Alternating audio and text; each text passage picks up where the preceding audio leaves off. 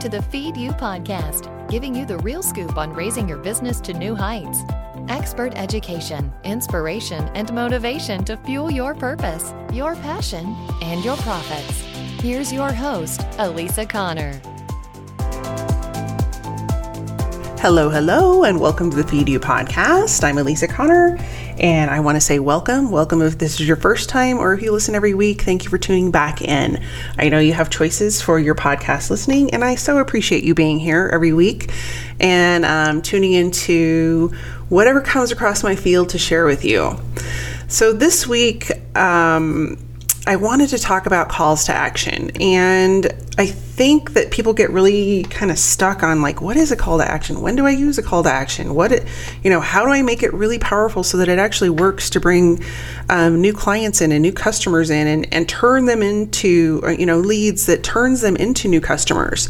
Um, and they are really powerful and they're supposed to be used in some very strategic places. And I'm going to talk about that today, but I'm also going to break it down to, you know, what is a call to action? Like, what does that mean? Because if you're not a marketer, that is probably not a very common term for you.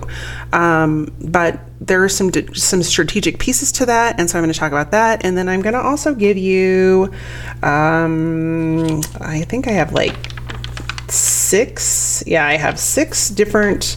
Um, ways to power up your call to action. And then I have some tricks of the trade that I'm going to share at the end of the episode. So Thank you for tuning in. We're going to take a minute uh, to hear from our sponsor and then we're going to get started. So let's hear from them now. One of the biggest frustrations I hear from business owners on a regular basis is I need more clients. And I get it. Every business struggles with getting new clients until you know how to do it.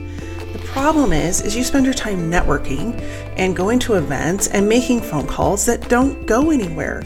You're out trying to attract people to you when there is a much easier way. Growing your email list is so important because it fills your list with potential clients who actually want to hear from you. And it gives you the ability to reach out to them on a regular basis and share what you have to offer. To grow your email list, you have got to have a great free download. Sign up for our free newsletter isn't working anymore. You've got to create a download that piques their interest, gets them to take action, and adds them to your list. Sounds easy, right? Of course, it's not easy. That's exactly why I created my new free training to help you create an awesome free download. You can sign up at elisaconnor.com forward slash create my freebie. This live training is going to present the five easy steps that I've used with my clients to help them go from hot mess marketing to growing an email list that they consistently get sales from. So you don't want to miss this training. Head on over to elisaconnor.com forward slash create my freebie and sign up today. I'll see you inside. All right, so let's power up those calls to action. Uh, I thought it was really important. I get I get asked a lot, um, you know, exactly what is a call to action and how do I use it and what is it, you know, why why do I want to use it?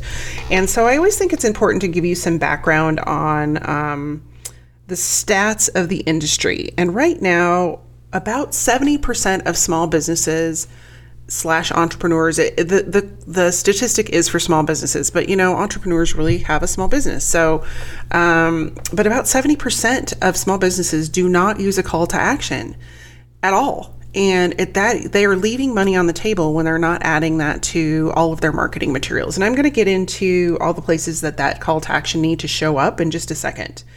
Um, but I wanted to break it down for you. So a call to a CTA, you'll you'll hear CTA a lot stands for call to action.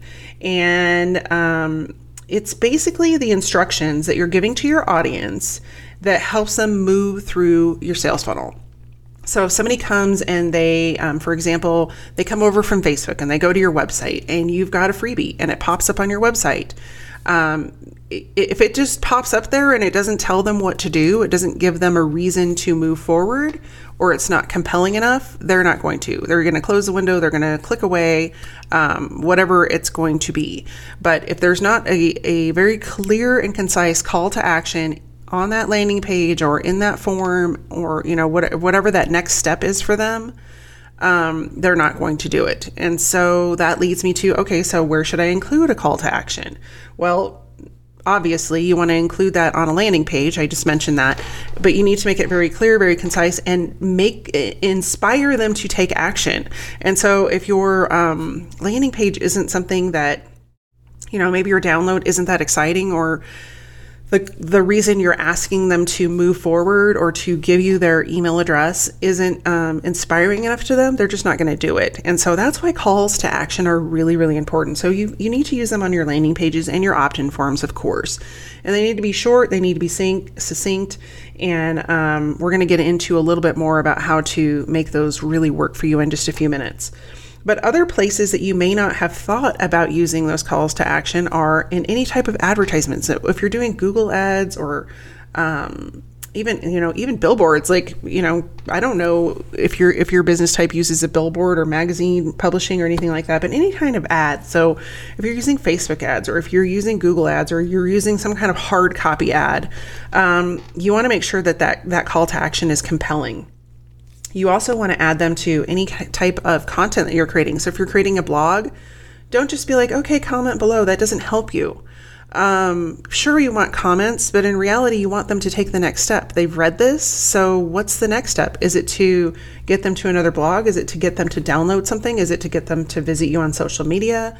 Whatever that call to action is, you need to make sure that you include it and that it's easy and compelling and there's a reason for them to keep moving forward.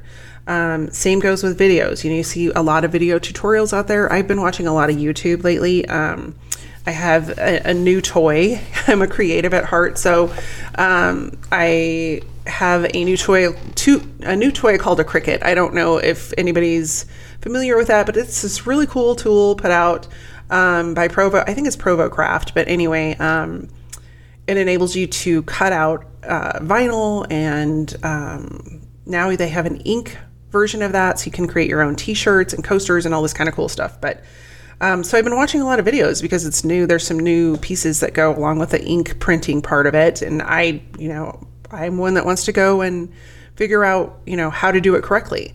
But what i find with most of these youtube channels is they don't direct people to the next step of their sales funnel. And so they're doing all this work and they're spending all this money to do all these different things to teach people things but there's no monetization there. And you will find that more often than not. Like if you're going to put all the time and effort into creating things, you'd better darn well have some sort of plan to make that work for you, or you're going to get burned out, you're going to run out of money, um, or you're just going to be like, why am I even doing this anymore? And so think about what that looks like for your videos, for your podcasts. You will notice that every time I have a podcast, there is some call to action. Same with my emails and same with my blog posts. So if you need some examples, head over to elisaconnor.com forward slash podcast and you will see all kinds of examples. But those are the main places you want to use them. So pretty much anywhere that you're using marketing. The other place that I didn't mention is obviously your um, sales pages. So if you're, you know, selling something, you better darn well have a call to action or nobody's going to be buying it. And some of those calls to action, we'll talk about what they look like in just a minute. Um, so that's what a call to action is. That's where you need to put it, and that's what it does. So let's hop into, you know, how do you make those powerful? How do you make people take action? How do you make them move to the next step? Because um, a lot of times we go from hey do you want to go on a date out on a date? to hey do you want to get married? in the same sentence and that's not realistic. People aren't going to do that. So they're not going to meet you at a trade show and then automatically do business with you. You need to build and nurture that relationship.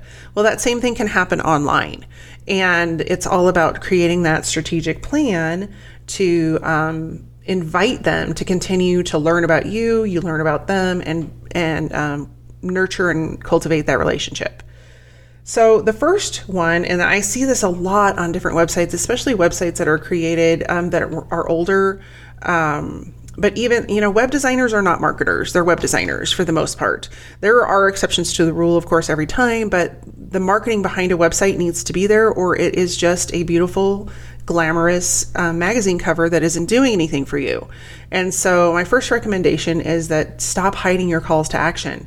Stop hiding your landing page forms and your opt in forms. Um, have them be front and center because there's a reason you want them to come to your website, and that's to work with you in some capacity.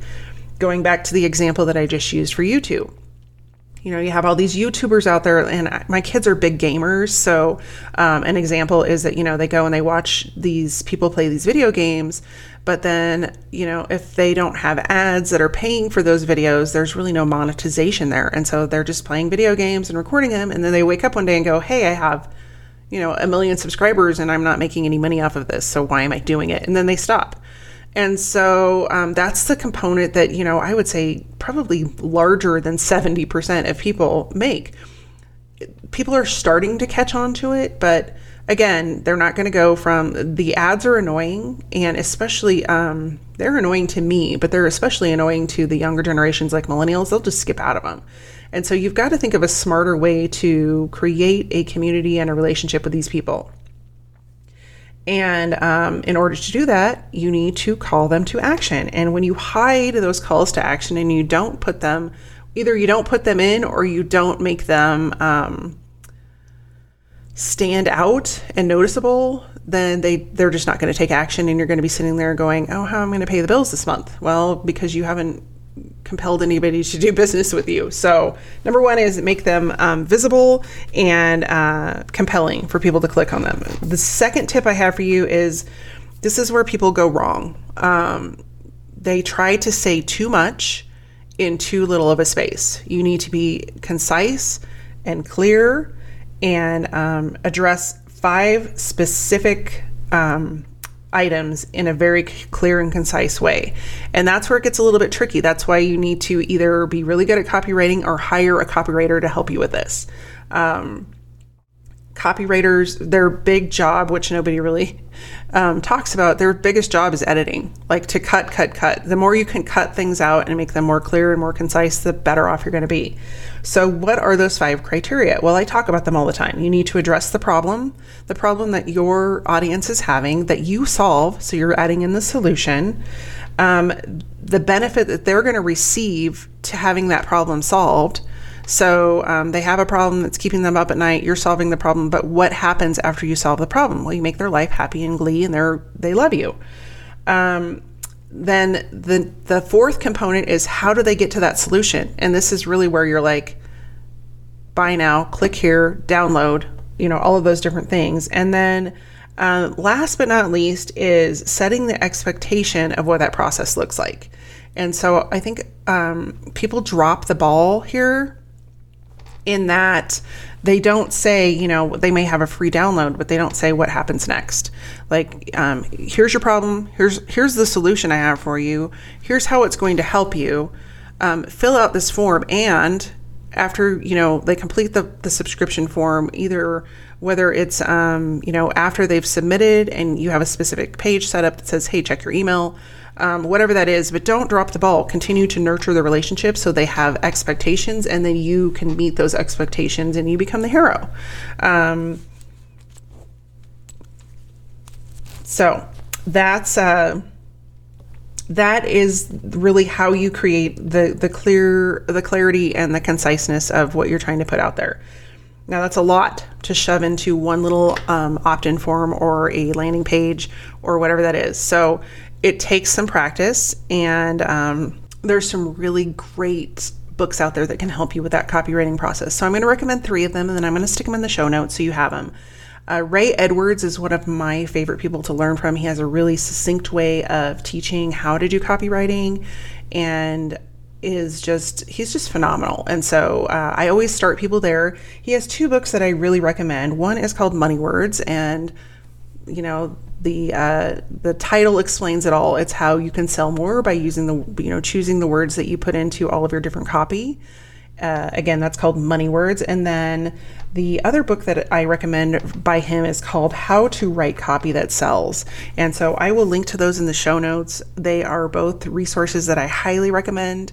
And then the third resource that I recommend to pretty much everybody, and I require my clients to go through the process with me, but is the Story Brand book by Donald Miller it will give you a lot of insight into how to create that copy and create it in a way that is compelling to your audience, compelling to uh, your readers, and anyone uh, who you're trying to reach. So, creating that copy um, is really, really important, and it's something that you can get good at.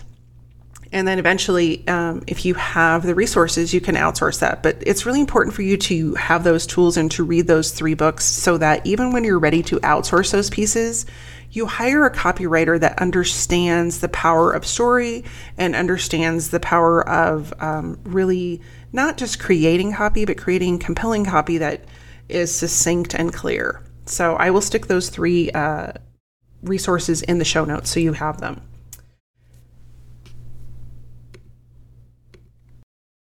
So the next component I have um, to really create a compelling call to action is to have a goal and make sure it's measurable. I think a lot of times we dive into our sales funnels without any thought process or strategy. And when you don't have numbers to measure what you're doing, it's really easy to get off track, spend a lot of time doing something, and then wake up one day and go, oh, why am I doing this again? Because it's not helping me, you know, get to where I want to be. It's not helping me make the money I want to make, whatever that might be. Um, and so make sure there's some kind of goal or caveat to what you're doing. A, a miss or a disclaimer I want to stick in here is that even though I'm telling you to measure and look at your numbers, I always want you to remember that the people that are subscribing to whatever it is you're offering to them, um, they're not just numbers, they are people. And so sometimes I think we, we get stuck in the, the mindset of, oh, I only have, you know, 100 subscribers. Well, you may only have 100 subscribers, but that's 100 people. And if you put it in the perspective of if you walked into a room of 100 people who wanted to hear from you all the time, that's very powerful. Uh, so, although you're measuring your goals and you're setting goals, also keep in mind that there are real people behind those numbers, and it's important for you to um, come across and interact with those people and cultivate and nurture those relationships with people, not just the numbers. So, number three is again, have a goal and measure it. Number four is you need to create some kind of urgency. And this is a lot of people don't do this with their um, calls to action and it's different in different spots depending on you know which type of call to action you're using. Now on a sales page you definitely want to create urgency because if you don't people aren't going to sign up. They're not going to move forward. But this can also be used in different um, areas as well. So you may have a download that's expiring. Say you went i'm going to do a speaking engagement tomorrow actually and um, you know, I usually have a download for those people, but I put a time limiter on it because if you give people the opportunity to um, wait it out, they just won't do it. They just won't take the action. And that's the power of urgency. So, you know, how are you going to create urgency? Are you going to have an offer that expires? Are you going to um, emphasize that there are negative results if they don't act? You know, eh, playing up, you know, what's going on right now, what's causing the problem.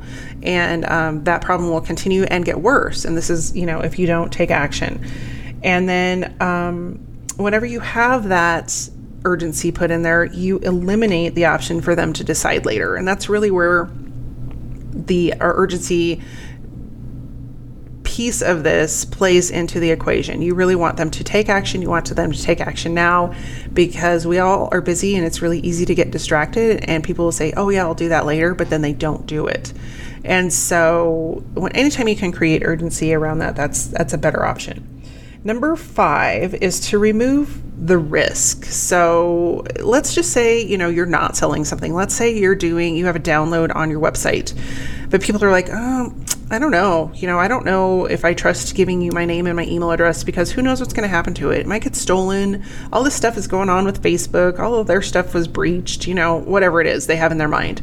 Um, and so if you put just the either a double opt-in option or even that um, little checkbox for GDPR on your website, it gives them the assurity that their information is protected. Especially um, another key component you might have in here is making sure that your website has an SSL on it. I've talked about that before. That's a secure socket layer license, and that tells them that their information processed on your website is secure. So there's little components you can stick in there to ensure them that you are, you know, you're going to protect their information, you're removing the risk of them entering that information, and you're not going to sell it. You may see that also as um, con- content or copy on some people's different um, download pages. Like we'll never sell or distribute your information, you know, and stuff like that. And it's just reassuring them that they're safe. Their their information is safe with us.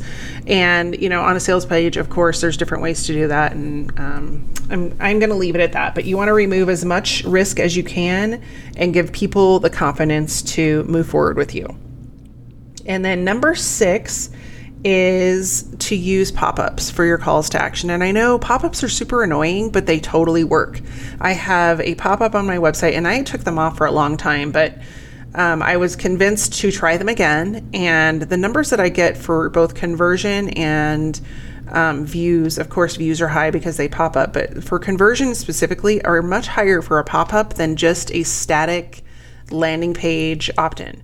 And so, just something to think about. You may love them or hate them, but they definitely work because they grab the reader's attention and they ask them to make a choice right then and there. People will, um, depending on what you know the offer is, it needs to be compelling. Again, if you're not making it compelling and it's boring and it's some you know white paper that they don't have any desire to read or don't have time to read, then you're not going to get a lot of um, traction, regardless of what you use. But if you are, say, a clothing company and you have a $20 off coupon and it pops up and they're like, hey, save $20 right now on your order, um, strategically put that in front of them. Like maybe when they're first shopping, no, that's probably not the right location, but you can set pop ups to show up on specific pages at certain times after a certain amount of time has happened if they click a certain button. So get really, you know, creative about how you use those and think through your strategy. Again, have a plan. If you don't have a plan and you're winging it, it's going to appear that way. And that is probably 90% of people out there that have businesses. They're just winging it and hoping something works. So don't be those people. You're too smart for that. That's why you're listening to this podcast. So let's talk about a few uh, tricks of the trade to um, get more traction with your calls to action. So, number one is you want to use action words, things like sign up now, download uh, grab your download, schedule a free call, buy now. All of those things are like very compelling, very short, and tell them exactly what you want them to do, which is take action. So if you want them to take action, you need to use action words. Number two is create some sort of curiosity. Um, you know, people innately are curious. And if you can trigger that curiosity in uh, your copy to get them to move forward. So, uh, an example of this is you may read a blog post and you may have at the bottom of the blog post, Hey, are you, um, say the blog post is about dog training and the entire thing is just an overview of how to walk your dog on a, ble- on a leash effectively. Well, you get to the bottom of the article and you may have the author's call to action is hey are you having problems with potty training too? Check out this art- article. Or how potty training can be effective puppy potty training in 24 hours or something like that. Something to pique their curiosity. Chances are if they're trying to train their dog to walk they're also having other behavioral um, hiccups with their with their puppy. So how can you work that into your calls to action? How can you work that into you know what you're selling and what you're trying to move them forward into? And not every call to action has to be a sale. Let me be clear about that. So calls to action are really just components of your sales funnel meaning um, some of them may just be like i want to get to know you better. I want to you know i want to share more information. We go back and forth. Um, and so think about what that looks like. And, and, a, and a good example of that is uh, Facebook posts. So you can totally cultivate curiosity on a Facebook uh, post by asking a question. And when you create those open ended questions that pique their curiosity, um, you're going to have more engagement, you're going to have more comments, and you're also going to start to build and nurture those relationships. So, tip number two is to create some sort of curiosity with your calls to action. Number three is to always focus on giving value. If you've listened to this podcast long enough, you know that I am a big proponent of providing value. There's a lot of fluff out there, there's a lot of just not good information, there's a lot of just, hey, I'm going to tell you all about me. And you don't want to be that person because you're not going to stand out in the crowd. People are not going to remember you, and you're not going to have a lot of traction in what you're doing. We are in a very crowded online market space, and I would say even offline market space. And so anything you can do to differentiate yourself from everyone else out there is a betterment in my eyes and in the eyes of your leads and customers. So you want your audience to have the opinion, you know, if if they're giving me this much value and information for free, I can't imagine what their paid stuff is like. It's got to be awesome. And that's the feeling you want people to have whenever they interact with you regardless of what's happening. Is it going to be 100% of the time? Probably not. You're probably going to have days um, that, you know, it's you're you're doing the best you can. Everybody's doing the best they can, but overall, if your intention is to provide value and give people an experience to not only remember but talk about, the better it is for you and for your brand. So, number four. This is a really powerful one, but anytime you have a call to action, especially in a situation where you're asking your subscriber to spend money with you. So if that's a sales page or if you're, you know, doing a webinar and you're um, asking them to enroll in something, you want to use some sort of social proof. And so, what does social proof look like? Some people don't know what that means. Social proof is really um, you proving that you're an authority and that you can do what you say you can do. And so that can appear in um, in ways such as reviews. So, Yelp reviews, Google reviews, Facebook reviews, um, testimonials, like anybody that loves what you've done for them, and especially testimonials that go from point A to point B. So, I was here and now I'm here. Anytime you can get your customers to share those testimonials with you, um, just open up a doc and save them because you can plug them in in a multiple arena of places. And then last but not least are case studies. So, case studies are really cool when you have um, the opportunity to kind of tell a story. So, a podcast is a great place for a case study where you can have that person come on and share their story and then walk through what you guys did together and then what their results were. Uh, this could also work on a video and then it could also work with blog posts. Like if you're going to do a series and talk about, you know, introduce who it was, uh, where they were at, then the second post would be something about you know, the action steps that you took. And then the last one is kind of the neat little bow that ties it all together that talks about, you know, we implemented these, it took this much time, and here's the results. Um, everybody loves that and it, they stay tuned in because it's relatable. So, anytime you can add uh, some type of social proof to your calls to action, they will be more effective. And then, last but not least, um, just invite people.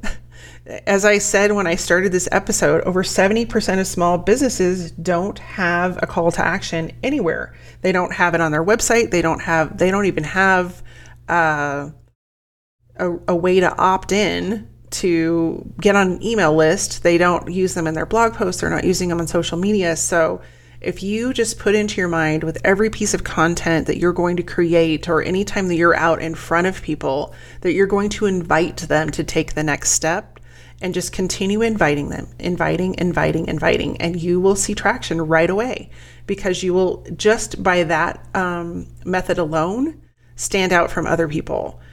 And the opportunity to create really a clear and specific reason for them to move forward with you it takes you even one step further.